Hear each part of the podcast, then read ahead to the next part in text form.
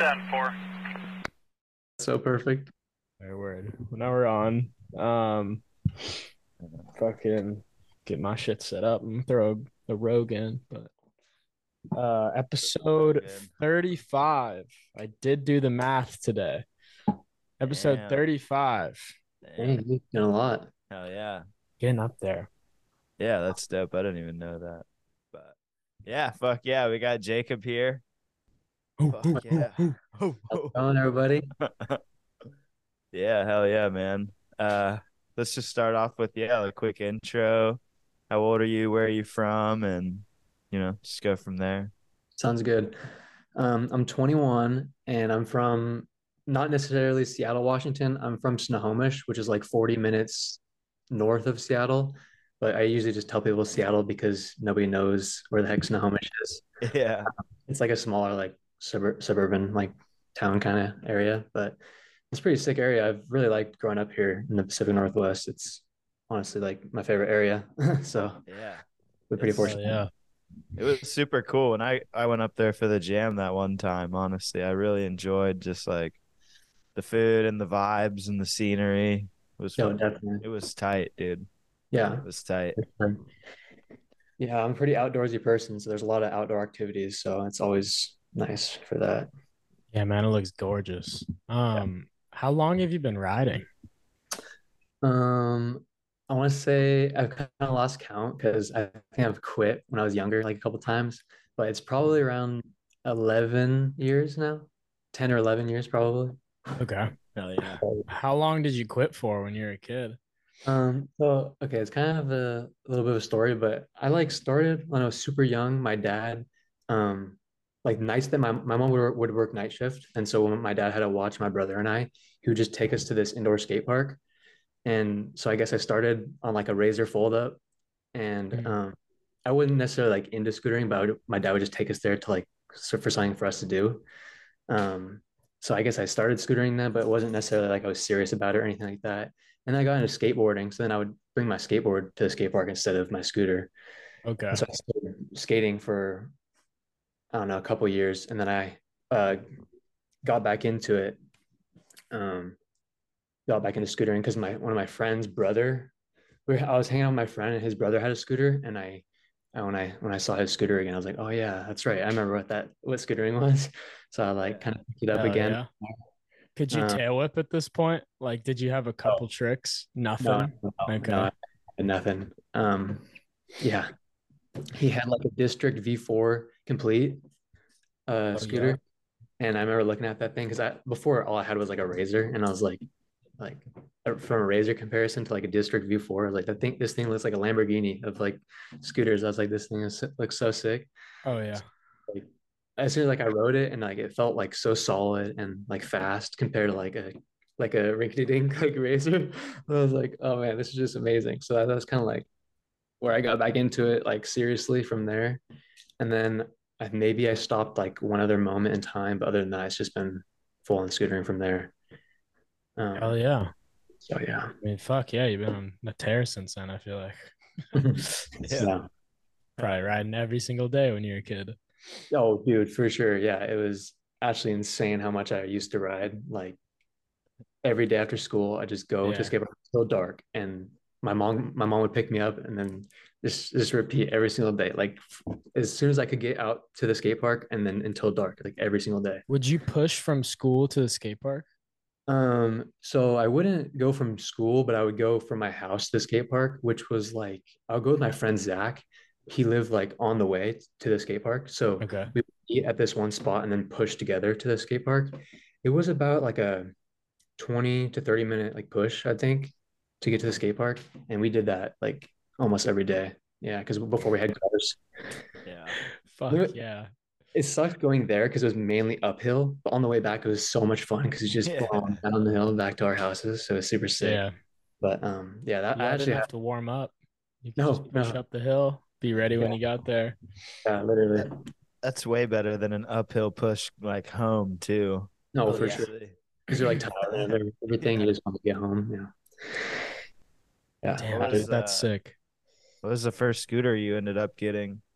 Okay, so Like when first scooter started, when I really started, it was a Fusion. I don't even remember what like model it was or anything like that. But it was just like a Fusion. I totally forget. It was gray and had like gold with white urethane wheels. Yeah, it looked like those, honestly. But I don't remember what the brand of the or the type of the scooter was or anything like that. But it was a Fusion. And then my second scooter was actually a District V4 complete because of my friend's brother had that scooter and I was just in love with it. I just really wanted it. That was my second like actual scooter. And then I rode that until it was just like demolished, like literally just demolished. And then my family for one of my birthdays or Christmas or whatever got me a Phoenix complete with a blue Phoenix Reventon deck. Oh yeah. It was a 5-wide. It was like, yeah. I still have that deck to this day, but yeah. So I think, yeah, dude, I don't think I've seen many snapped Reventons. Maybe one. Mine is cracked, but it's like still like in perfect condition, basically. Like that thing is not going to go anywhere. Fuck yeah. Maybe break it out one day again. What is it like 4 or 5? No, it's actually a 5-wide. I think it was like one of the first 5-wides I made. Yeah. It was. I thought the Ion was the first 5 for some reason, but they did make them too. Yeah. Yeah. The sides are not flat, so like finger whips hurt because for some reason it was just like a sharp edge, and then it came down kind of. I don't know how to explain it, but like there was a sharp edge. Like for finger whips, they really sucked. It was also really heavy. Like that thing was a tank, and it's kind of funny, like you said, to like bust it out because I think a couple of years later on, once I stopped riding that deck, I ran out of decks to ride because I just snapped all of mine, and like I was like, well, this deck still works. I'm just gonna throw it on, and so I ended up riding it for like a couple months when I didn't have a deck. Hell yeah! Were you doing finger whips? Yeah, I think I got used to it. My like hand here, I don't really have much feeling. I feel like in it anymore. Oh yeah, you built it up. It's like that Muay Thai shin training, but for your knuckles, the palm of your hand. Man, dude, maybe that's why you're so good at them, is you did them on the worst scooter deck possible. I was gonna say yeah, because I also did another. It was an MGP Ninja deck. Oh god. Oh yeah, I know. I rode the worst scooters ever for the longest time before I was sponsored because I just didn't want to buy parts. So I just rode like handy downs or like my old backups and whatnot. But I had this MGP Ninja deck. I don't even remember whose it was. It was probably one of my friends. And that deck, have you guys ever ridden one of those? They're like kind of heavy and they're really sharp on the sides too. And like I never rode one, but I know exactly what deck you're talking about. Yeah. It was, and I would do finger ups on that thing. And so my hand is built up, I think, now. Like it doesn't feel like any pain when I finger up now, but like sometimes like right here, like below the, I don't know what the heck you call that, on the palm of the hand kind of. Sometimes when I finger whip, it gets like, it feels like numb kind of. Oh shit! Like you like when you dead leg yourself, kind of like that feeling. Yeah. It only happens every once in a while, but like sometimes if I hit it like weird or whatever, it, like my whole like hand right here like goes numb. Kind of odd, but I know you like that trick too, so. Oh. That's like some perseverance right there. You could bitch slap the shit out of someone, dude. Now I think about it, I think you've like trained your palms more than anybody else. Dude, yeah, you know, like the slap fighting or whatever. Yeah, dude, join power slap. Yeah, they wouldn't even have to show like your power slap highlights to get you in. Just like send them a bunch of finger whips. Scooter clips, yeah. There we go. That'd be awesome. Oh fuck, dude. I really wanted to talk about like your recent trip to Europe, just since that's so fresh. Or I don't know, how long ago did you go to Europe? Yeah, it's so fresh, but I can't remember. I can actually check real quick, I think, because dude, for some reason with me, like I'll go whatever, and then like I'll just like forget like what just happened on it. I don't know if that's like, I feel like so much shit probably happened. You're trying to like collect all that information again. But so it was around June-ish. I went to Madrid for the World Series competition or whatever. You won that, right?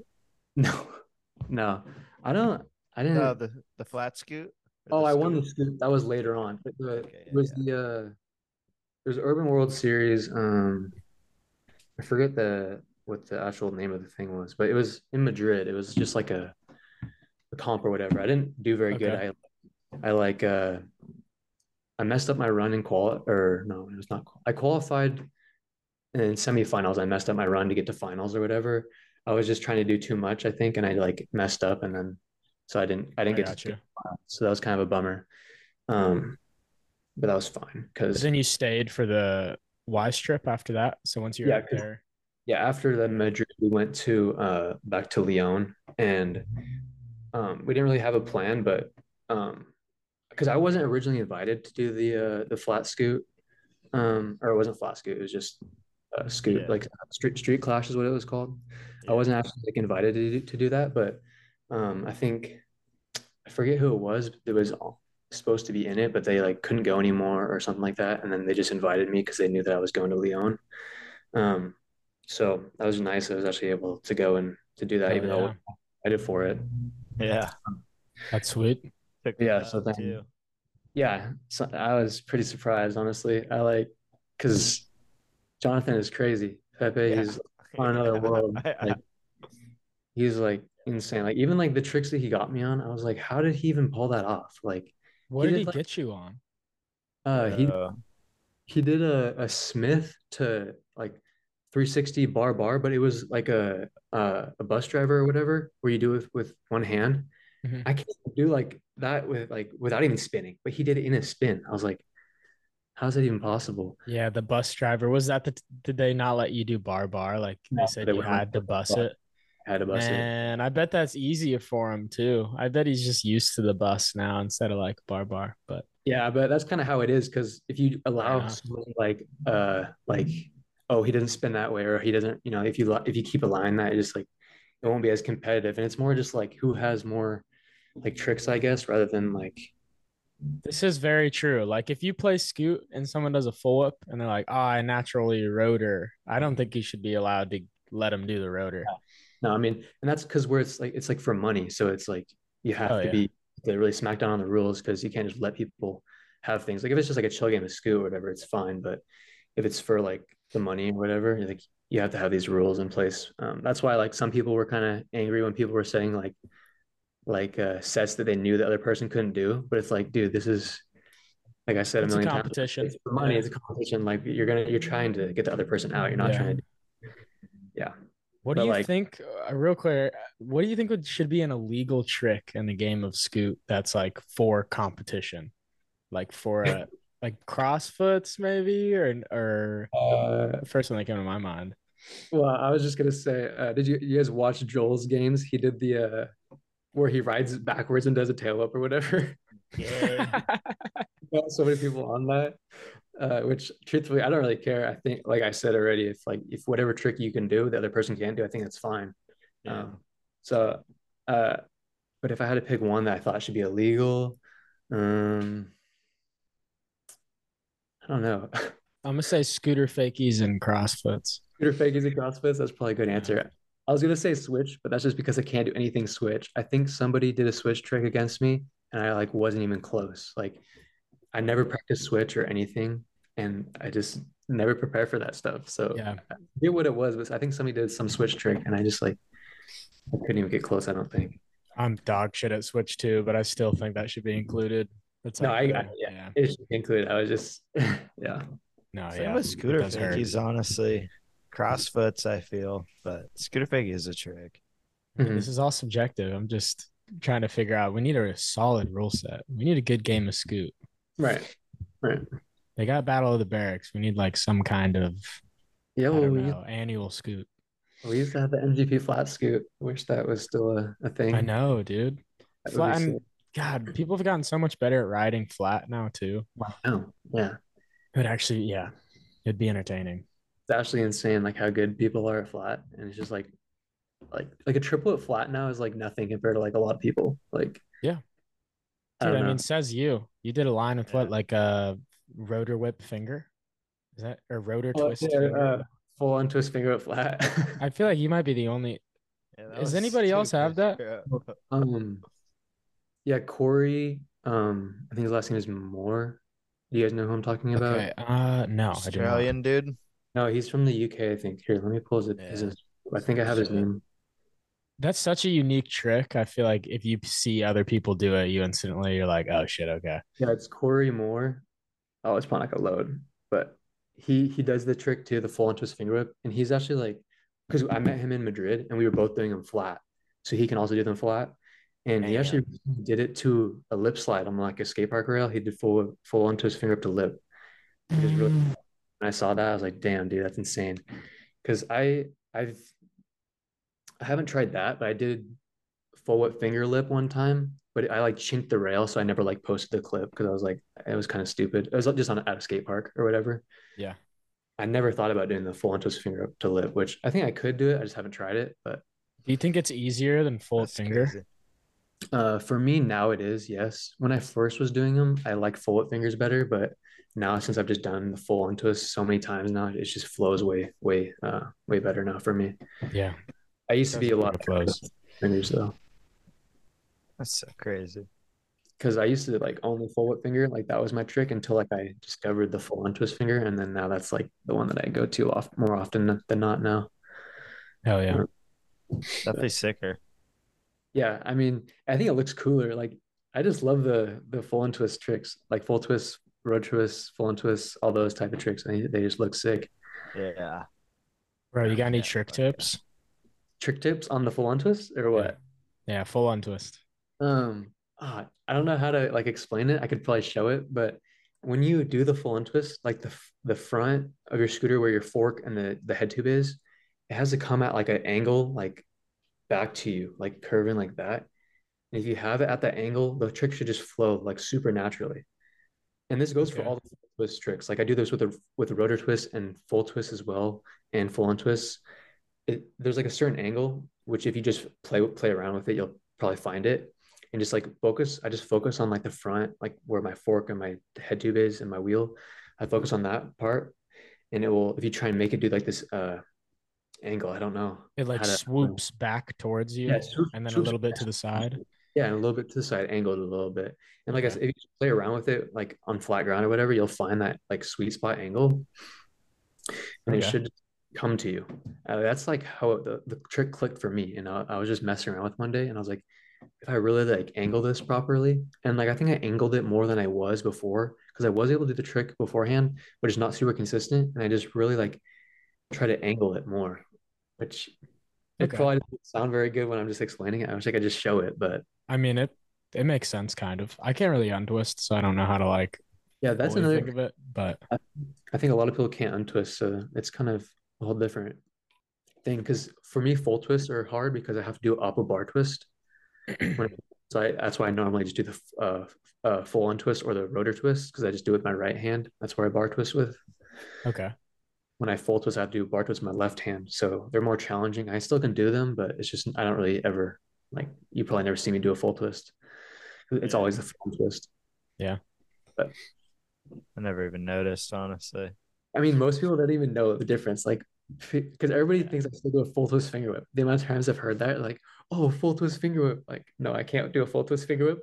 I can do a full twist finger whip. But... Is people, they see the twist and they just all think it's the same thing. I can recognize it. These fucking amateurs. Under. Dude, did you go to Lyon, the 25? Oh, yeah. I've been there twice now.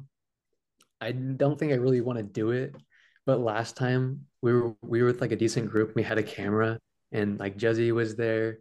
I was there with a couple other people. Eden, I think, was there, and Indy Clayson. And they're all trying to get me to do it. They're all like, oh, Paul. I think Paul Roman was there. And, and I think Joel was there. Joel Engel was there too. And they're all just trying to get me to do it. They're all like, oh, you'd be the one to do it. You just got to go for it. But I really just didn't. It's not worth it to me, I don't think. Like, I feel like I probably could pull it off, but it's really not worth it. I don't know. How big does it look in person? For me, I've heard this like flip flop from multiple different people, but for me, when I'm standing at the top of it, looking down, I'm like, oh, this looks easy. Like, what? But then you go to the bottom and you look up at it, and I'm like, oh, this thing is massive. Like, holy crap, this is huge. And if you look at the bottom and you look at how tall it is, and you like, there's like a building next to it, and you like try and like gauge like how tall it is with the building, it's like 2.5-3 stories maybe, like, damn, tall. Someone does need to. Someone needs to measure it. I wonder how like far the drop is. I think Eden did when he was getting flown out there. I heard it in like his undialed pod. He said it was like 14 feet by like 16 feet, like 14 feet high, 16 feet long or something like that. Basically like the equivalent of jumping off a box truck, he had said. And he's like, oh, like I've jumped off this before.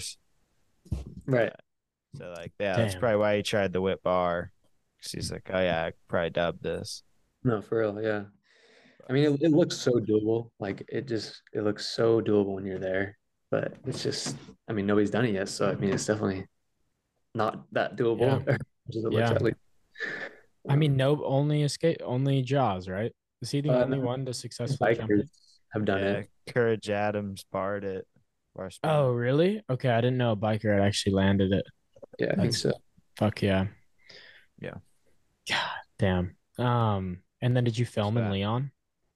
Not this time around, but 2 years ago or whatever, when I went to Europe, that's when I filmed. This trip was mainly for the Urban World Series thing. It wasn't for like for filming or anything like that, because I had already filmed my part for the full length like last year or a year and a half ago. And so Spare Time was filmed like 2 years ago. I think it was like a year and a half ago. Crazy. Yeah. Damn. Yeah. You were sitting on that end for that long. Yeah. Those clips have been done since my last Europe trip. Yeah.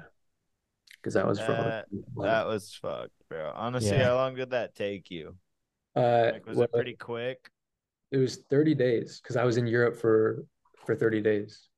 So I just. Oh, the finger whip front 50. Oh, the finger front 50.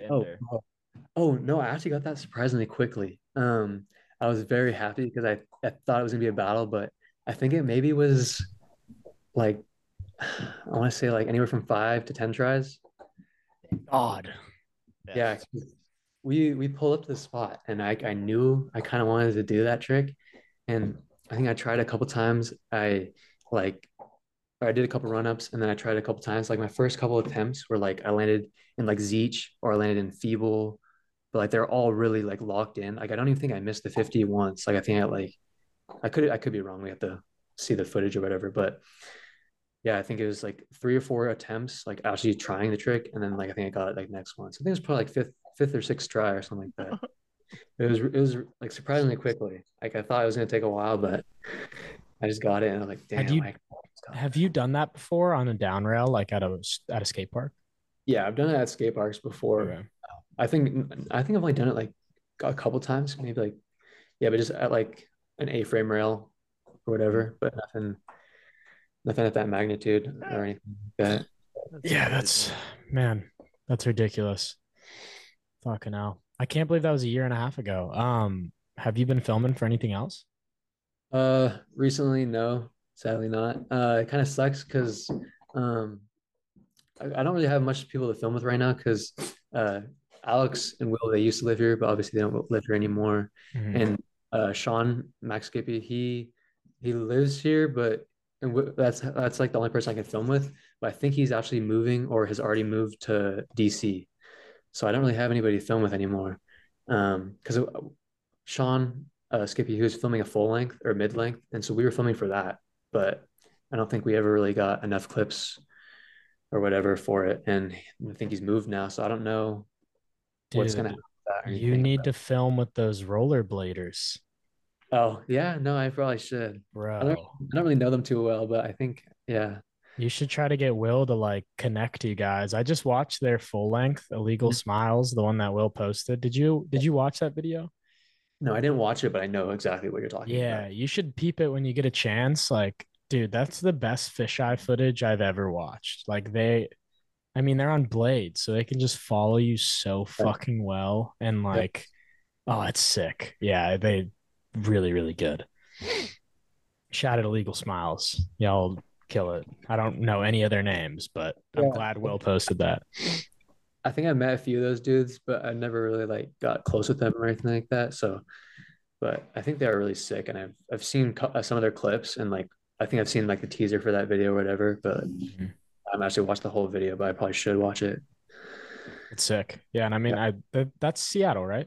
Is that pretty much like all Seattle? Yeah, they had crazy spots. It is mostly Seattle. I don't. Like I said, I haven't seen the video, but I think they're from Seattle, so I'm pretty sure. Okay, word, yeah. Well, fuck yeah, man. It's sick. So that last video was filmed over 30 days, you were saying, basically, though? Yeah. So, because it wasn't this last Europe trip, but the trip beforehand, which I think was about a year and a half ago now. I was in Europe for a full month. So I think it was like a little bit over 30 days or like just around 30 days. And it was just filming every day almost, which was really hard, but that was how I got all those clips. So yeah, that was stacked up, solid video. Yeah. Were there any of them that were like a struggle or have any like cool stories behind them? Let me see. Okay, so the one that I think it was the intro, one of the intro clips for me. I did like just an over 50 on this one down rail. I don't know if you guys remember that clip or not. Oh yeah. In the middle of like two rails, the inside 50. It was just it was just a down rail, and there's like bushes on one side and then stairs on their side.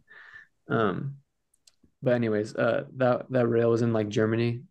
I think it was in, I forget which town it was in, but it was somewhere in Germany. And I originally went there to try and do a whip over 50, but I definitely like pissed out because I think I tried it one time, and that's when I got like that needle in my arm. Like I fell into the bushes, and there's like a big needle that like went in my arm. So I just got like way too scared, and then so I just settled with the over 50. Still fucked. Which was it over back? Yeah, it was over back. Okay, so you wanted the whip over back 50. Yeah, I wanted the whip over back 50 because I've been doing those like a lot recently before I went to that rail, and I was like I had it on lock, and I was like if I just commit to it one time, I'll just lock into it, like I'm sure of it. And then of course I don't even know if I went for it, if I just didn't commit to it, but I tried and I just missed. And then luckily it was just bushes on the other side, but if that was a stair set, that would have sucked. Yeah. But I'm trying to remember if there's any other like tricks that had stories behind them. The one where I jumped off the like big cement thing into like the bank and then dove off into the water. Mm-hmm. That clip is kind of funny because that's next to like a museum or art museum in Lyon. It has like a lot of the famous like street jam spots. Like there's like a huge, I think it's like one of the biggest rails that people hit in Lyon there. So there's that spot, and on the way there, that's where I did the drop into the water or into the bank and then into the water. Okay. And I remember we were rolling past it, and I saw it, and I was like, damn, has anybody done this? Because it's like it's set up perfect for it. And I think they said that nobody has done it. I was like, damn, I should try it for the video. And I wanted to do it originally without getting wet because we still had like a full day of filming ahead of us, and I didn't want to be like soaked and stuff like drenched. That. Yeah. So I originally tried it with my clothes on. I was just gonna plan on landing and then power sliding, and I did it, but like I didn't really ride away enough for it to like quote unquote count, because I just right as I hit the flat, I like power slid and like land on my ass so I wouldn't fall into the water. So I realized, oh damn, I'm really gonna have to just take all my clothes off and then jump into the water when I do it. Bro, you had like 10 feet of runoff on that thing. Yeah. Yeah, what you're rolling down was at least 4 times longer than what you had to run exactly off on. It was a good clip. I think it was worth it jumping in the water. I think so too. It definitely was. Yeah, it was a good ass intro. No, yeah, I was really stoked on it. But it was fun because I was deciding if I wanted to do it with my shoes on or my shoes off. Everybody was telling me, like, dude, keep your shoes on. Like, if you fall, you're going to mess your feet up. But I was just like, if I just commit to it, I'm not going to fall. Like, it is a big drop, and you have to hop kind of far to get into the bank, but it's like like semi-basic, like if you know what you're doing. So I was like, okay, I just do my shoes off and it'll make the clip better and blah, blah, blah. And you won't have wet socks. You can pay homage to Reese Jones. Right. So I decided to do it like that. And luckily I just landed it first try. But I really lucked out because one of my team members, Marius, he like stood at the bottom where like I jumped off my scooter, and I didn't even know he was going to do it. But luckily he was there, because when I jumped on my scooter fell into the water and he like reached down and grabbed it. But if he didn't, he wasn't there, that scooter would have been gone. So I like lucked out that he was there, because I wasn't even thinking about that. I was just thinking about the trick and about not falling. And nobody else was thinking about it except him, because nobody was even over there. But shout out. Yeah. It's a true homie. So luckily my scooter was saved, but, but yeah. Hell yeah, you would have had that's what OD did in Chicago, like jumped into the lake with his scooter. Okay. And then it got, they lost it. And then they like magnet fished it out, but it was like a day later or some shit, and he didn't have a scooter for the jam. Oh, yeah. Damn, be really? Jumping in the water with your scooter. Yeah. I know. I didn't know that. Yeah, they fucking magnet fished it out. I think it took them like an hour or so, and they were just about to give up. And then like, I think it was Nick Tedrick who found it, like just like it happened to magnetize onto it, pull it up. Wow. Sick, yeah. Dude, okay, well, I guess while you were filming that video, do you like, you've been to Europe now and you've like filmed a lot across America. What do you enjoy better? Like, what are some differences just like filming overseas or compared to here? Okay. I'm kind of spoiled because I get to like go these places to where they have all these like good spots, you know, and everything like that. Like, so it's hard to like pick which spots I like better, like America versus like overseas or whatever.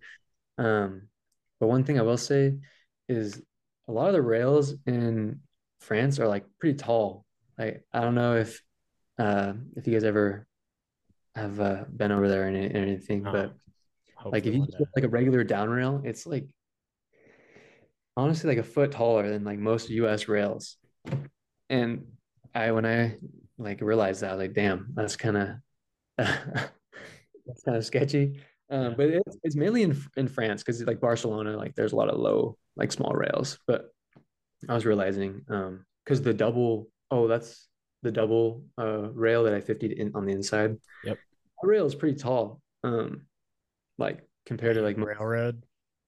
Oh yeah, on accident. Yeah, dude, I would have taken that. I don't know. That was cooler than the actual trick. I know it was on accident, but holy shit. Yeah. When I saw you like run off after you landed it, I was like, no, why didn't you just roll away? No, I probably should have. Yeah. You still did it. I mean, fuck. It still counts in my eyes. Yeah. Absolutely.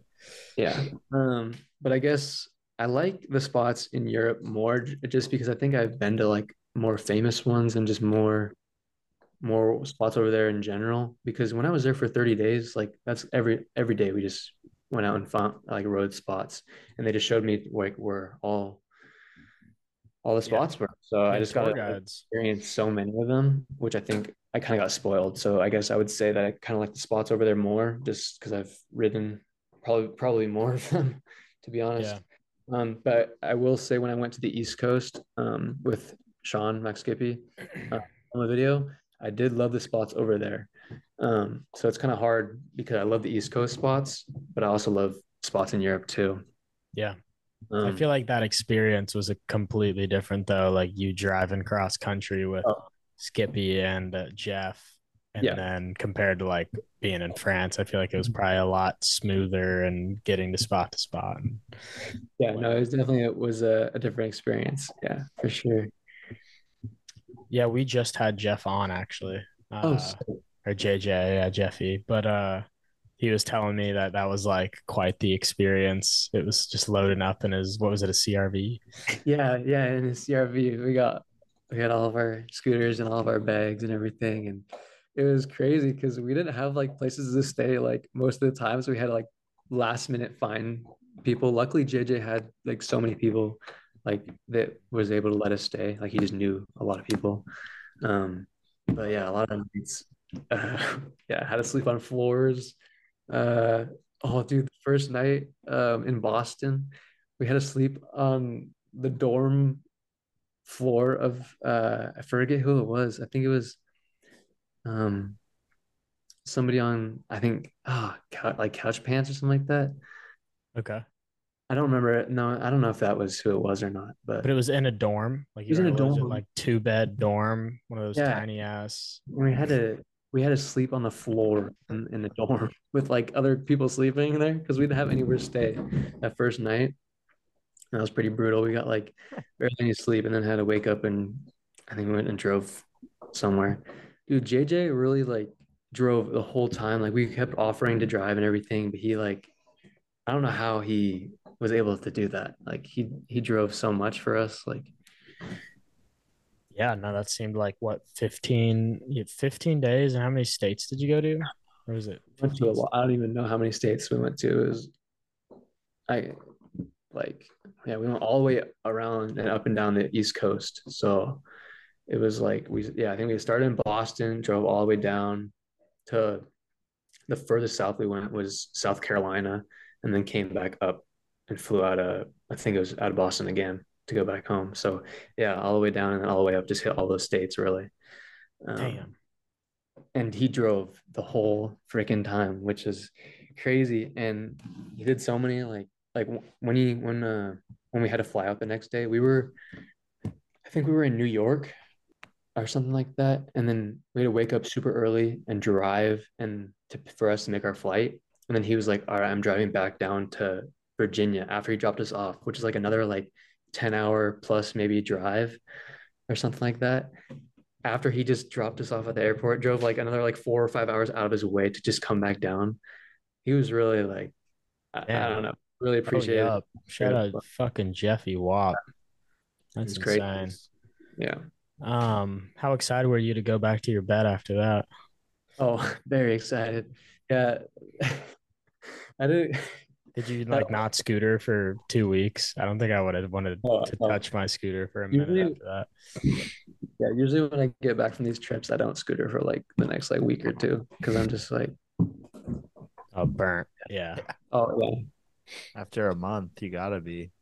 Oh, dude! After that Europe trip, where I was just filming for a month, dude. I came back. I was like, I don't even want to touch my scooter. Like, I don't want to even see that thing. Yeah. Done. What did you do in that time, or like when you done scooter? Like, you know, you say go outdoors, but what kind of stuff? Yeah, so I'm really into like rock climbing and hiking, and mainly it's just rock climbing, to be honest, but yeah. I also do mountain biking, but yeah, recently it's been a lot of rock climbing. I've gotten some few friends that do it, and my brother does it, yeah. And we have like a gym that we go to, and then when it's nice outside, we'll go outside and go climbing outside. So that's dope. The outdoor climbing is gnarly, dude. Outdoor climbing is so much fun. It's like a whole different experience. Have you guys ever climbed outside?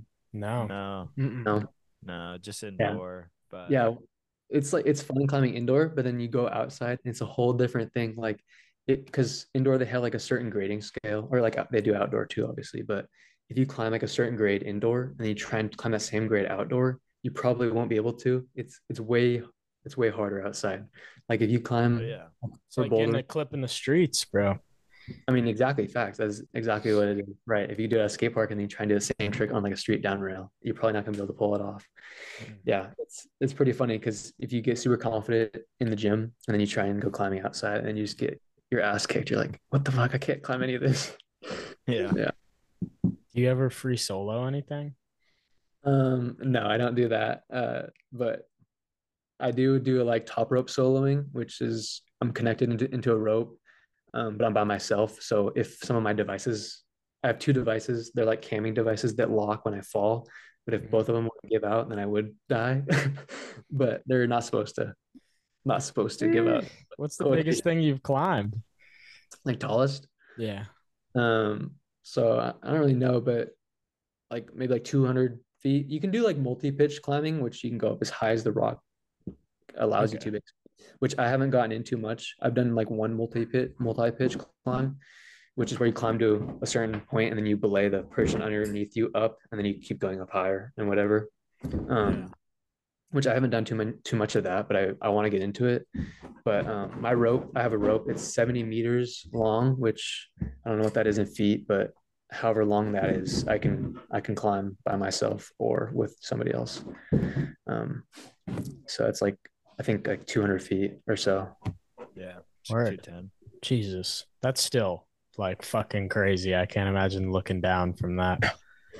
Fucking hell. All right. Actually, I want to see if this... How long have you been doing that? What, climbing? Yeah. Like, shit like that. Just like... well, I've been rock climbing maybe like 2 years. Like over... Okay, 2 years. Like climbing something that's over like 100 feet. When was the first time you did that? Oh, I've been doing that forever. Like, I've always been into climbing and I love heights. My job, I'm up on roofs a lot, so I'm not scared of heights or anything like that. I've climbed towers and things. Because you have no fear on like big rails is where I was going with this. I feel like I don't know if maybe just you've been up very high, so you don't think about it or something. Well, like I mean, that seems small. Yeah. Well, okay. I would say I am afraid of big rails, but I just don't think about it. That's like the main thing. Okay. Like if you think about it, then you're going to be scared to do the trick or hit the rail. So I just don't think about the possibilities of me falling or what could happen. I only think about me landing the trick. That's the only thing that's in my mind. And then it's not as scary because I know what I'm going to do. And then I go and do it. So whereas if you think, oh, what if I miss this 50-50 or what if I don't know. If you just come with all these. Yeah. So you manifest the fall. By sitting there and thinking about all the ways you could fall. See, man, I do the opposite.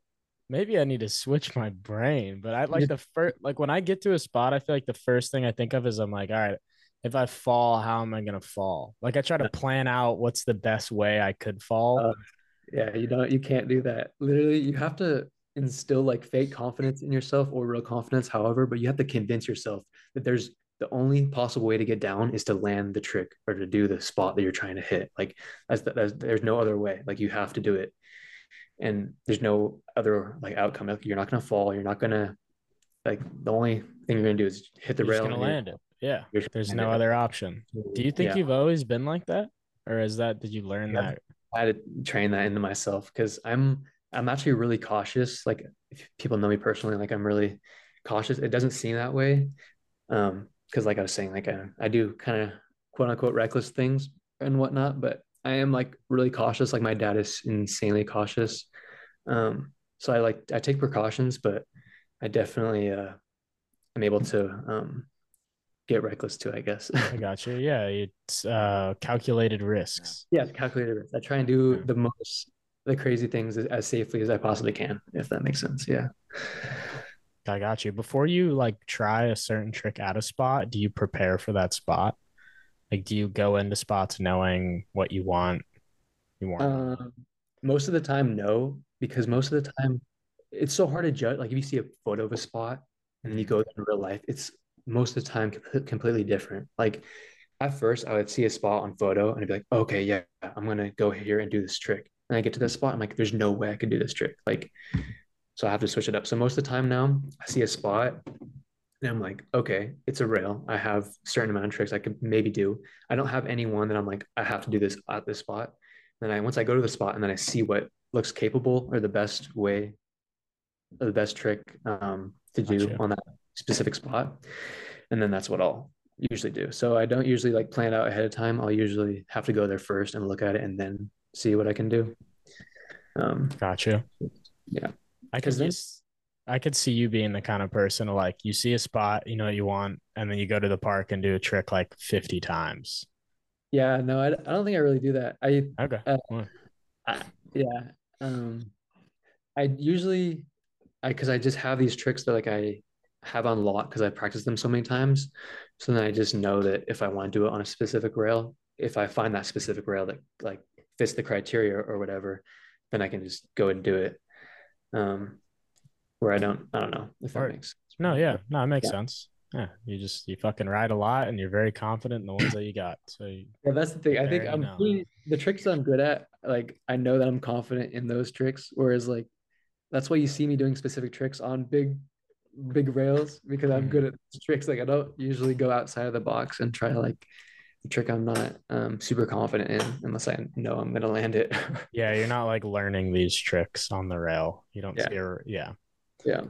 That's I've definitely tried to learn tricks on spots. I'm like, that's such a horrible idea. But... yeah, no, I don't usually do that. Yeah. Dude, when you like were growing up riding, because man, you're on another level. I know you know it. Did it come quick, or did it like click at one point? I wouldn't necessarily say it came quick. I just worked really hard at it. Like I was saying, when I was younger, I would just go to skate park every day, and it was like most people like they go to the skate park, like they'll chill and talk to their friends or whatever. Like no, when I went to the skate park, I was riding. I was literally like. I had this routine at my local skate park that I would do like every single day. And I would just do every single trick I could do. Like any, like if I could do this trick, like even if it was just tail whip, like I start with a tail whip and I'd go double whip, triple whip, quad whip, quint whip, add a bar spin, and I'd do every single motion until I couldn't think of any tricks that I haven't done that day. So fly out? Fly out, air. Because I used to be a park rider before I was like, quote unquote park rider before I was more quote unquote street or whatever. So I just was really working on consistency, and like there was this hip to a quarter pipe, and so I do like a bar whip on the hip and then bar whip air and then come back whip bar the hip whip bar air come back bar bar air or bar bar the hip bar bar air, and I would just keep going back and forth until I ran out of tricks, and then that's basically what I did. And then once I completed my trick list, like every single trick I could do, then I would work on new tricks. So it would be like an hour, 2 hours before I was actually able to ride like how I wanted to ride. So I was really, I guess you could say, motivated. And another thing is like I would do like those tricks, like I was saying, on the hip and then the air. And then I'd have to do the same tricks over a pyramid. So like I had to do them multiple times too. So it was. Dude. Well, I get why you're good now. So I think that makes a lot of sense. It didn't come naturally. I just really worked my ass off at it. Yeah. That's awesome. Yeah. That's fucking sick. I would not do it every time I'd sesh, but I love doing that on it's typically just flat bars. I got a flat bar in my house. So I'd be like, okay, board, back lip, board heel, front board whip, board back lip, like both ways, and just try to like mirror everything. Yeah. And I'm sure you've done that as well on on the rails, but yeah, you just took it to every place in the park you could, which that's a good formula. I mean, it definitely like it helped because I did it when I was just like learning, so I got like the basics down really consistently. But also working that hard at it kind of made me hate it in the beginning for a while. Like I was like, because I was so determined to just be as good as I possibly could be, or like. At one point I realized I was like, okay, if I'm doing this and it's not fun anymore, I had to stop. So I stopped doing it as consistently like that. But for the first like couple of years, that was all I was doing. But then I realized I was like, okay, this is not fun. I gotta start having fun with it. Yeah. It didn't last like that forever, but I did do that for quite a while, where it's just like go to the skate park to like train, really was what it was. Yeah. I mean, that's sick that you burnt out and you weren't like, you're like, dude, okay, I just need to find a different path. Yeah, it's kind of funny because back to when I almost quit, I was, like I said, because I was more like park orientated, and I was at a point where like I didn't think I could get better unless like I went to like a skate park that had like bigger ramps, because a lot of those skate parks by where I grew up at. Oh, whoa! Did it cut out for you guys? No, it didn't cut out. I did hear like the phone call, but okay, yeah, my bad. Okay, so I forgot what I was saying. You thought you couldn't get any better with the ramps that you have. Because the skate parks I grew up at, they were like my local has like a 4-foot quarter pipe is the tallest quarter pipe, so I had to learn all my tricks on those like small quarter pipes, and we had skate parks that had bigger quarter pipes, obviously, but they're kind of far away. And like I was doing double overheads at fly out on a 4-foot quarter, and it's kind of hard to like one up myself after that. And I was just getting really burnt out, like doing the same tricks, I guess is what it was. And I was still on like short bars and small deck. And then like all my friends were like quote unquote street oriented, where they did more like grinds and stuff like that. Yeah. They're all trying to get there. Yeah, they're all trying to get me to do that type of writing. And I wasn't really into it because I didn't want to take all this all this time that I've put into becoming this certain type of writer and just switch it. But I kind of realized that if this is not going anywhere, like being like a park rider, I probably should switch to street if I want to try and make something of scootering. And also, like I said, I wasn't really enjoying it at the moment, doing all the park tricks. And so I got a bigger deck and started trying to do more street tricks. And I just fell back in love with it. Cause I think it was like 2018 or 2019. Like I was like pretty bored of scootering and I was like almost about like thinking about quitting because it wasn't going anywhere for me. And then I just started like writing more street orientated. And then I like I said, fell in love with it again. And I loved it more than I ever have. So, yeah, man, so many people could learn from that. I feel like too many people get stuck in their own little box of tricks, or they think their style is this and they don't want to do other things. And yeah, that shit gets boring. I feel like that's what should switch it up. Yeah. 100%. Whether it goes both, like if you've only grown up riding rails your whole life, it's like fuck around and learn overheads and how to ride a ramp. Yeah, it goes both ways. Or if you've been on resi your entire life, just learning triple overheads, get a different scooter. It'll be a lot more fun, I promise. Yeah, it is. Yeah, you get it down to where it's like this one thing over and over and over again, and then there you have to realize there's a whole other world out there. Even though it's the same, even though it's scootering, it's still like a whole different like spectrum of the sport. So yeah, hell yeah, man. Fucking good looks on you for opening your mind. Mm-hmm. All right, well, we can transition into Phil's top 10, our little question segment. All right, shout out Phil for the questions. Shout out Phil. Yeah. Starting at the top. Number one is the Michael Jordan of scootering. Oh, who I think the Michael Jordan is. Yeah, to you. Yeah. Ryan Williams? Yeah, we've gotten a lot of Ryan Williams. I mean, I don't know. He's just the GOAT, really, in my opinion. He's the most iconic. Yeah. Yeah. Absolutely. Easy one. Number two, this one's a little harder, but worst trend in scootering. Worst trend in scootering. I don't know if it's necessarily a trend anymore, but when people would put coins in their bars. Oh shit, yeah. I never really got it. I was like, I get it if you like loosen your scooter, that makes sense to me, but if you put coins in it to make it, I don't know, like just loosen your back wheel or something, that's fine, but don't put coins in rocks in your bars and stuff like that. I had so many kids at Woodward do that shit. Yeah. Like, what are you doing, man? It's heady. Oh yeah, it makes it heavy. That's funny. No, heady. Oh. Yeah, that's funny. You're the first one to say that, honestly. Dude, another one kids would do is they'd, excuse my chicken wing chewing, but they would take zip ties and fucking, you're shaking your head, man. Come on, I got these new Maple Inferno Wingstop wings. Shout out, new flavor, limited edition for the month, but I saw that in my email, honestly. They would tie zip ties so it would like clink their spokes. They would tie it on the fork so it would like zip when they rode. Wait, what? So they would take a zip tie, tie it onto their fork, and then like put the end of the zip tie in a spoke on their wheel. Oh. And when they rode, it would like. Okay. Like when you rode a bike and you put like a pop can and you crunched it. Yeah, exactly. Yeah, and they would just make some zipping noise when they rode. I've actually never seen that, I don't think. Me either. That was really funny. That and like the coins in the bars, just God, so much unnecessary noise. What are you doing? Did I get it though? That is one thing, is like skateboarding to scootering is, I love like the way skateboarding sounds in videos. And if someone has a really dialed scooter and there's just no scooter audio, it's just, it feels off.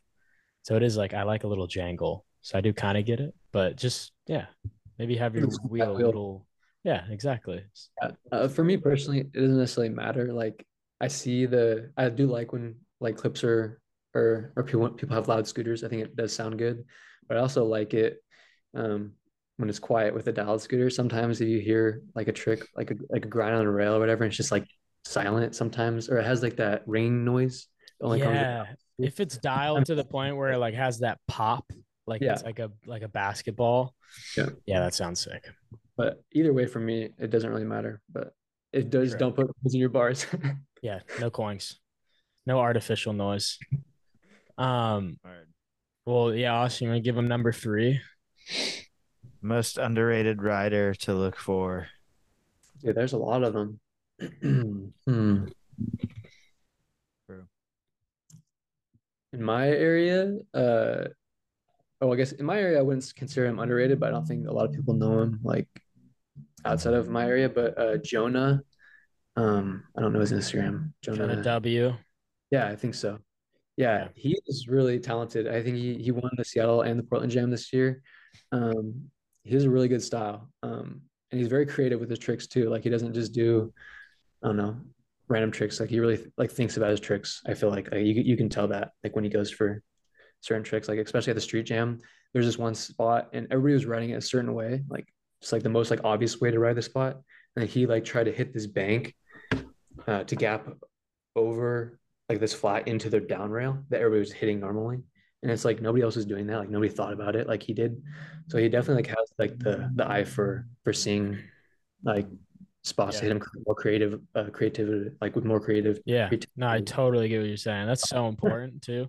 People need to like add their own personality to spots. Yeah, 100%. You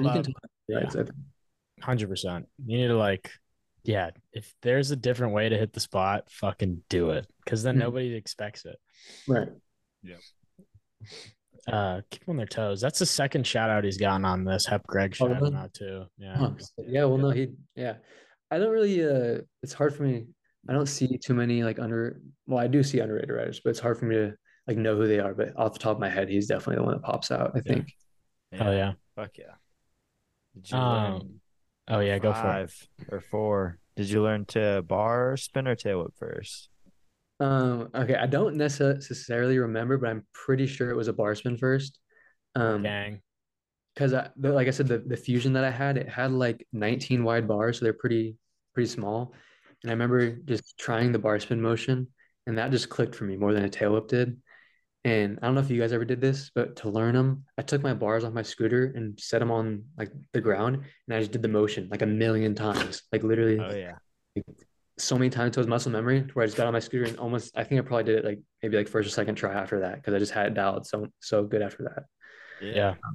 Or you swing your scooter and then bar spin and then swing it back. Yeah, that or like set it on top of a quarter pipe. Or, right. That yeah. Anything. Yeah. Like just set it up on anything so you can motion it. Right. Oh, yeah, I learned bar spins first too. It took me like a month to learn tail whips. I don't know exactly how long it took me after to learn tail whips, but I think it was probably shortly after. I think, you know what it was? Because I got into scootering, and my brother was into scootering too, and I think he actually learned tail whips before me, I think. Damn, did that piss you off? I don't think it really did, because he's my older brother, so usually he's always one-upping better than me at things. Mm-hmm. Like at the start, but then he ended up quitting. A little quick shade. But dude, love it. Probably pushed you. No. And then number 5 in Phil's top 10. Phil asks, suggestion to further the sport. I think to further the sport, we just need I think just more video parts, to be honest, because that is what is like really like the backbone of the sport is like videos, because those are like forever. Like people, when they see those, they're always going to remember them. And if you need like reference, like you can look up a video on YouTube, see that, like it's tangible evidence of what we do. And I think if we just keep pushing those, and then people will notice eventually, because it would get like more of like a bigger sponsor like Red Bull or whatever, but I think we need to have just push more videos and have some of them blow up, like outside of scootering. Like we need some video to just go viral, like the people know about that don't even scooter. Yeah. And I think just if you just people push more video parts out, I think that would be good. 100%. That's like the blood fuel of all action sports. Mm-hmm. It's their lifeline. I mean, all of us started because we probably saw a video that we thought was sick. Oh yeah. Like it started with a friend, and then, or at least for me, it started with a friend, and then they start showing you videos. You're like, holy, this is the coolest thing ever.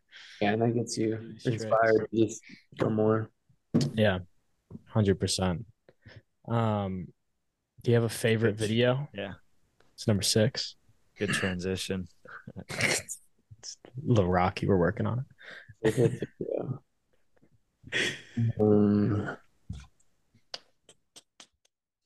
Can I say one of my videos? Yeah. Yeah. Well, okay. I'll give you 2 answers. My favorite video for me is my Coalition video, just because I thought I worked so hard on that, and our whole team did. But I guess other than that, first scooter rider to pick their own video for favorite video. I feel you though, man. I'm a clip narc myself. When I rewatch that video, I just, the most. I'm just in love with it, you know. It means something to you, like deeply, and that was, you had to actually pull through for that. You're talking about the most recent one, right? Mexico. Yeah, bro, you had to put the team on your back. That was probably a stressful week for you. Yeah. And I guess back I could hurt for sure after that. It's hard because there's so many videos that are like just good, but I think I really like another Coalition video, but the V3 one with Kai Saunders, I forget who was all on that team, but I really love the editing and the music in that video. Was Nick Tedrick in that one too? Was it? Yeah, I forget who was all on that team. For some reason I just can remember Kai, but I just remember the music choice in that video I really enjoyed, and always got me hyped to ride. Fuck yeah. Well, dude, while we're on the topic, because we should have asked you about this earlier, but Coalition, I mean, how was that? Dude, that was like the most amazing trip ever. It was insane. It was a big eye-opener, because that was like the first time I got to meet all these top scooter riders. Because like before I went to like street jams, but it was only like US riders. I got to meet a bunch of, you know, European riders and just other top US riders that I haven't seen yet or met yet. It was so sick, just everybody all in one place. And Mexico was awesome. I know that beforehand people were kind of skeptical of it being in Mexico, but I think it was perfect. I had just an amazing trip, even though it sucked that our 2 people on our team got hurt, and I guess Isaac got hurt too at the end. But it was just a fantastic trip. Like, and I was super surprised I didn't get injured. Like, I always got bruised and cut up, but I didn't get anything that made me not be able to walk or anything like that, which is kind of surprising. Usually when I go on trips, I can't like walk. Where all these guys were rolling up to the spots thinking about how they were going to fall. Oh, yeah. You had that mental, bro. Yeah, there you go. We got it. Yeah. Get us, help us get your teammates for that video on. Well, we've already had Isaac, but we'll ask him. Yeah. What are you thinking about it? Coalition. We were scared, right? And it was just amazing watching all the videos being premiered with in like, it was like a bar that we rented out, and just how loud it was in there. Everybody was getting so hyped for every single trick that went down. It was just like the energy was amazing. It was just like very I don't know. It's electric. That's fucking insane. Video premieres are the best, and like that, going to that video premiere has got to be, I mean, amazing. After everybody puts in all that work too. And dude, do you remember what trick got the loudest pop at the whole premiere? It might have been, I don't know if it was either roommate's trick, Lair. Yeah, or if it was mine, the whip finger whip front board. I don't really know. They're both up there. It was hard. How did that feel though when you like premiered that trick? Oh, it felt amazing. Right before it was coming up, I just had like the biggest smile on my face because I knew it was going to come and I knew everybody was going to like freak out. And then after like it played, like people just came over to me and were like hyping me up. And that was, yeah. And it was also because at that time, like I haven't met most of those people. So like, they're also like people that like I looked up to and everything like that. Yeah. That like we knew each other on Instagram or whatever, but we never talked or anything like that. I mean, I didn't even really know most of them knew me because I hadn't met any of them really. But then after that, they knew. After that, yeah. But fuck yeah, man, empathy. That's awesome. I love that. Yeah, that's fucking sick. Austin, you got the list pulled up? My phone shut off. Number 7. If you were to go on a trip, where would you go and who would you bring? Oh, like 3 people. 3 people? Yeah. You two, no. Yeah. Wait, did you say us? Was that the answer? Fuck, dude, where are we going?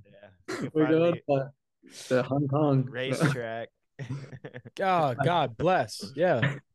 Right. I really want to go. Nah, but for real. What do you mean? That was my for real. Yeah, we can move on. Yeah, we're going to Hong Kong. Looks like we're going to Hong Kong this year, y'all. 10-4 exclusive. Yeah. Shout out Wise. Yeah, thanks Wise for sending us to Hong Kong later this year. Yeah, hit up Jared, he'll pitch. Dude, yeah, there you go. Okay. I think I would love to go, yeah, to either like somewhere in China or like Japan. There's somewhere like crazy. Yeah. That, like, nobody has really scootered too much. Japan would be awesome. And then as people, I'd probably bring like, can I just bring some of my friends? Of course. Oh yeah. Shout them out. I would bring Zach Apgar and Joseph Romero. They're 2 like local friends. Hell yeah. Heck yeah. And yeah, we would shred. Boys. Hell yeah. Amen. That'd be sick. Well, yeah, they could definitely tag along with us when we go this year. Oh yeah. Yeah. We'll invite them. Yeah, for sure. Throw them in the suitcase. Yeah. Well, the next one is going to be number 8, favorite person to party with in scootering. Well, that's kind of a bad question for me because I don't really party too much. Yeah, I know you are like you're sober, right? Yeah, I don't drink or smoke or anything like that. Yeah, I mean, power to you. That's why you're probably so good. But the Seattle after party, like what 2020 was it? The one that I won, I forget what year it was. Yeah, yeah. The year were you there, Austin? Yeah, I was there that year. That after party was so sick. Yeah. So whoever was doing the DJ, yeah. We had a DJ and we were just bumping in that Airbnb. So I don't know if I could pick one person, but just all the scooter homies, really. Oh yeah, yeah. Any scooter party. Yeah, dude. What went down at that Seattle house? Wasn't there some shit or no? I don't know. I mean, what? I was staying there and like on Sunday or whatever, there was like. The house had like stairs also going under it to, I guess, a basement or something else. But there was like church and we were all like faded trying to clean up. And there was like people like coming in to go to church and shit. Wait, what? No way. Like, I didn't even hear about that. That's great. They had a church in their basement. I don't know. Like it could have been really like any building. There was just like these stairs like going down. Was it like an apartment building? People were showing up. No, it was like a cottage. It was like a 2-story. It had 2 stories. It definitely did have a basement because there was a bathroom and like shit downstairs. So I don't know, but holy it was shit. Pretty wild. Like Jordan, fucking fell over like the J Money fool. He fell over and was like trying to get up for like a minute. I got a pretty funny Snapchat video of him like just continuously slipping back down into the basement. No, he was like on the dance floor and like in the corner, okay. And like this, like he was on this table or something, and it just like shattered or like the leg broke. Oh yeah. He kept like trying to get up, and he would just like keep slipping down. Like, oh. It was just funny as fuck to me. It's not very money of him. Yeah, I won't call him that. He's Jordan to me, but yeah, cool dude. All right. Well, the last question. Oh wait, no, we got two more. My apologies. Number 9 is, who influenced you as a rider? So in the beginning, there's this local rider. His name is Derek Danielson. He was sponsored by Zero Gravity scooters. Do you guys know what? Yeah, I know Zero. ZG. Yeah. Yeah. So he rode for them, and he was just like a local rider, and he really inspired me. I think I watched how good he was, and that's kind of what pushed me in the beginning to just like ride as hard as I possibly could. So that was like then. What was his style? He was a like park rider. Park. Yeah. But he was like, in my mind, he was like the best. Like, and he really was like very, very talented. When he was like in his prime or whatever. But then I guess towards the middle, I would say like Nick Tedrick, to be honest. And then like nowadays, Lucas D'Amiglio is really inspiring, because he's just like so good. And yeah, he's just like a machine. So he is a machine. He's a robot. Yeah. He's definitely a robot. He really is a robot. That doesn't make any sense. Have you gotten to ride with him personally? Yeah. Yeah. Like a good bit. Yeah, I've rode with him like, yeah, a couple of times. My first Europe trip, I've rode with him in Argentina, and in my last Europe trip as well, and in Madrid he was there too. So yeah, I've rode with him, and in some street jams. He was in Seattle Jam, not last year but the year before, and I think one other street jam or whatever. Yeah, I've ridden with him a few times. Have y'all ever played Scoot? No, I don't think so. I think I don't know. I'd be kind of scared. God, it would be close. You beat Jonathan, bro. No, I know, but I don't even. Yeah, I think. I guess it's fun to try. It'd be close, but I think like if anybody's got a shot, it's you. Maybe I'd like to see that happen. But yeah, stay humble, Jacob. To achieve, bro. Go into it like the rail. There you go. Yeah, I'm gonna win. Amen. Yeah. Can you flare? No. Fuck yeah, you couldn't blank me then. I can backflip, but I can't flare. Okay. Yeah, so I'm glad I got one. There's no resi or foam pit in my area. The closest one is in like Oregon, so it's like a 3-hour drive away. And growing up, I always wanted to learn flips, but I was always too scared to just send it. And we never really had like mattresses or pads or anything. Mm-hmm. Then one year, my mom drove my friend, me, and two of my other friends to Oregon to go to this foam pit. And it's kind of a janky ramp to go to the foam pit. Like it's like a big roll-in, and then it has like this flat that is super steep. So it like kind of throws you off right before you have to go to the quarter pipe. And it's really quick. Like right as you hit the flat, you're already at the quarter pipe to go up. So they're like a really crappy foam pit. But I learned how to throw a flip into that. But the issue was there's no resi next to it. And the only other quarter pipe they had in that indoor was like this box jump, but it was kind of a different quarter, and it had coping that stuck out. And that is what scared me, because the foam pit didn't have any coping at all. And I had the back pretty consistently, but I never wanted to try it because of the coping that stuck out. So I never got around to throwing it. And it was like a couple years later, I was in school. I think it was my junior or senior year in high school. And I was just like thinking to myself, I was like, it's about time I do a backflip. Like I can do this. There's no way I can't. Like I'm very good at flips. I can backflip flat. I can do double backflips on trampolines. Like I have good air awareness, and like it's just like a matter of time before I just go for it and do it. So I was just hyping myself up all day at school. And like I told my friend Zach, I was like, okay, I'm going to send a backflip today. And we go to our local skate park, Snohomish, and I put on Nuketown by a Ski Master Slump guy, and I put in my headphones, just blast as loud as it goes, and I just convinced myself to huck it to concrete with like without having done a flip for the last like 2 or 3 years. First attempt, I make it around, but I just like land on like my side. I get up right away and do a second try and land it perfectly. So I just hucked it to concrete without having done a flip in like 2, 3 years. Which I don't know how I got myself to do it, but yeah. How long has it been since you've done another one? Oh, backflip. Yeah, I mean, I do them regularly. Pretty frequent. Oh, okay. Right. Yeah. Only at skate parks. I really want to do one in the streets, but I haven't found like a good spot.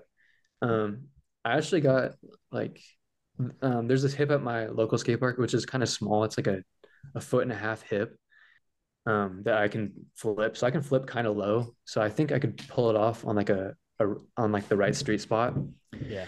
But I haven't really found one that is up to par really, or that I feel comfortable doing it with. But that's it for backflips. And then I've tried front flips one time. This time I had a mattress and I was doing them into the mattress and I was doing them pretty consistently. And then I'm like, all right, this one I'm going to go for without a mattress to try and land. And I really messed up the pop of the front flip and just didn't rotate at all. Jumped off my scooter and just landed straight on my back and missed, or landed on the concrete on my back, and started coughing up blood and knocked away myself. And then I was like, okay, yeah, I'm not going to do front flips. Yeah, that's a good place to call it. Yeah. So I can just, and that's it. Austin, have you done a front flip? No. It's definitely, honestly, if I ever go back to Woodward, though, mainly East. I wanted to do it at West, and I felt like the box was too short. So I was going to because I don't want to fast plane either. Like, I can front flip into a foam pit pretty well. But, yeah, it's kind of same situation. Like, I don't really want to just huck it somewhere, and there's no resi, so. If you get around to a good spot, it is like one of those tricks like that and a nothing front scoot. I'll probably sit at a resi I go to when I go there for like some hours, at least an hour. I want nothing front so bad. That one. I just want to do it once. They're great. I've done a couple of them. They're a really good feeling. I've gotten close, but it's like it scares me. Like my nuts and my face are just like right there. Yeah, I think when you do them correctly, the deck is like an inch away from your face. Like you can get like it will rotate so fast, but it's just so scary. You just have to have the timing down correctly so you know you won't hit yourself. Yeah, but I haven't really seen that many videos of people uppercutting themselves with the nothing front. Have y'all? No, I don't think I have. I think, okay, when I do them and it gets close, you can kind of tell that it's going to hit you and you can kind of move out of the way and just like, or like, you know, block with your hand or something. Yeah. So like, I know when I do it and then I'm like, okay, that's kind of close. I'm able to like catch it before it smacks me. But so I think it's kind of easy to, or not so easy, but it's not super, it's not, it's easier to defend than you think. Yeah. Right. Slip it. Okay. All right, well, one day, I'm there with you, Austin. I'm going to fucking do a nothing front with you. We just need some resi. I'll teach you guys. Please. In Hong Kong, you can show us. In Hong Kong. Yeah. Yes. Tell them to get the resi started.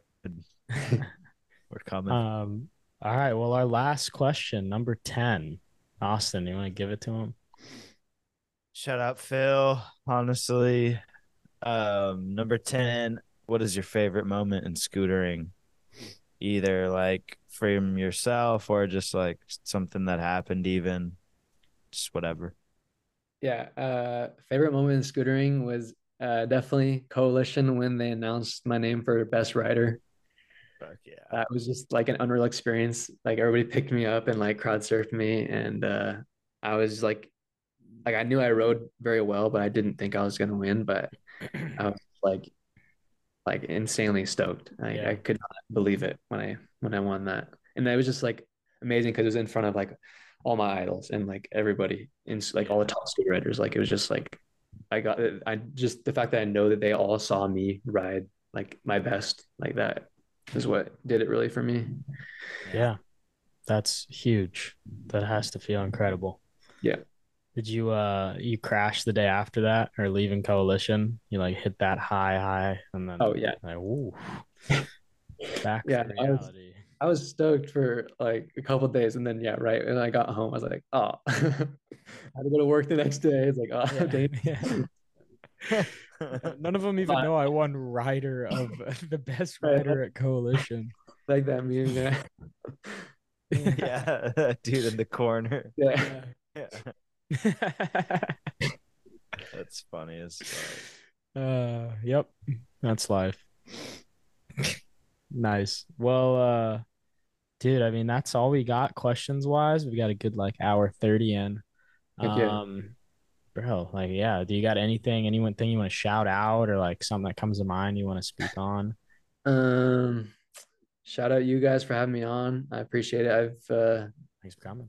I've wanted to be on the podcast ever since you guys like made it like a while ago. I remember seeing, I was like, oh, I hope I can be on that one day. It was meeting you guys in Austin when I went. Shout out Wise, shout out Scootering, shout out everybody. Wait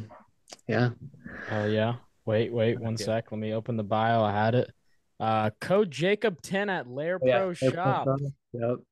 I don't think that even works, but yeah. Lair, fix it. Watch Spare Time if you haven't. Yeah, watch Spare Time. True. True. All right, Austin, you got anything?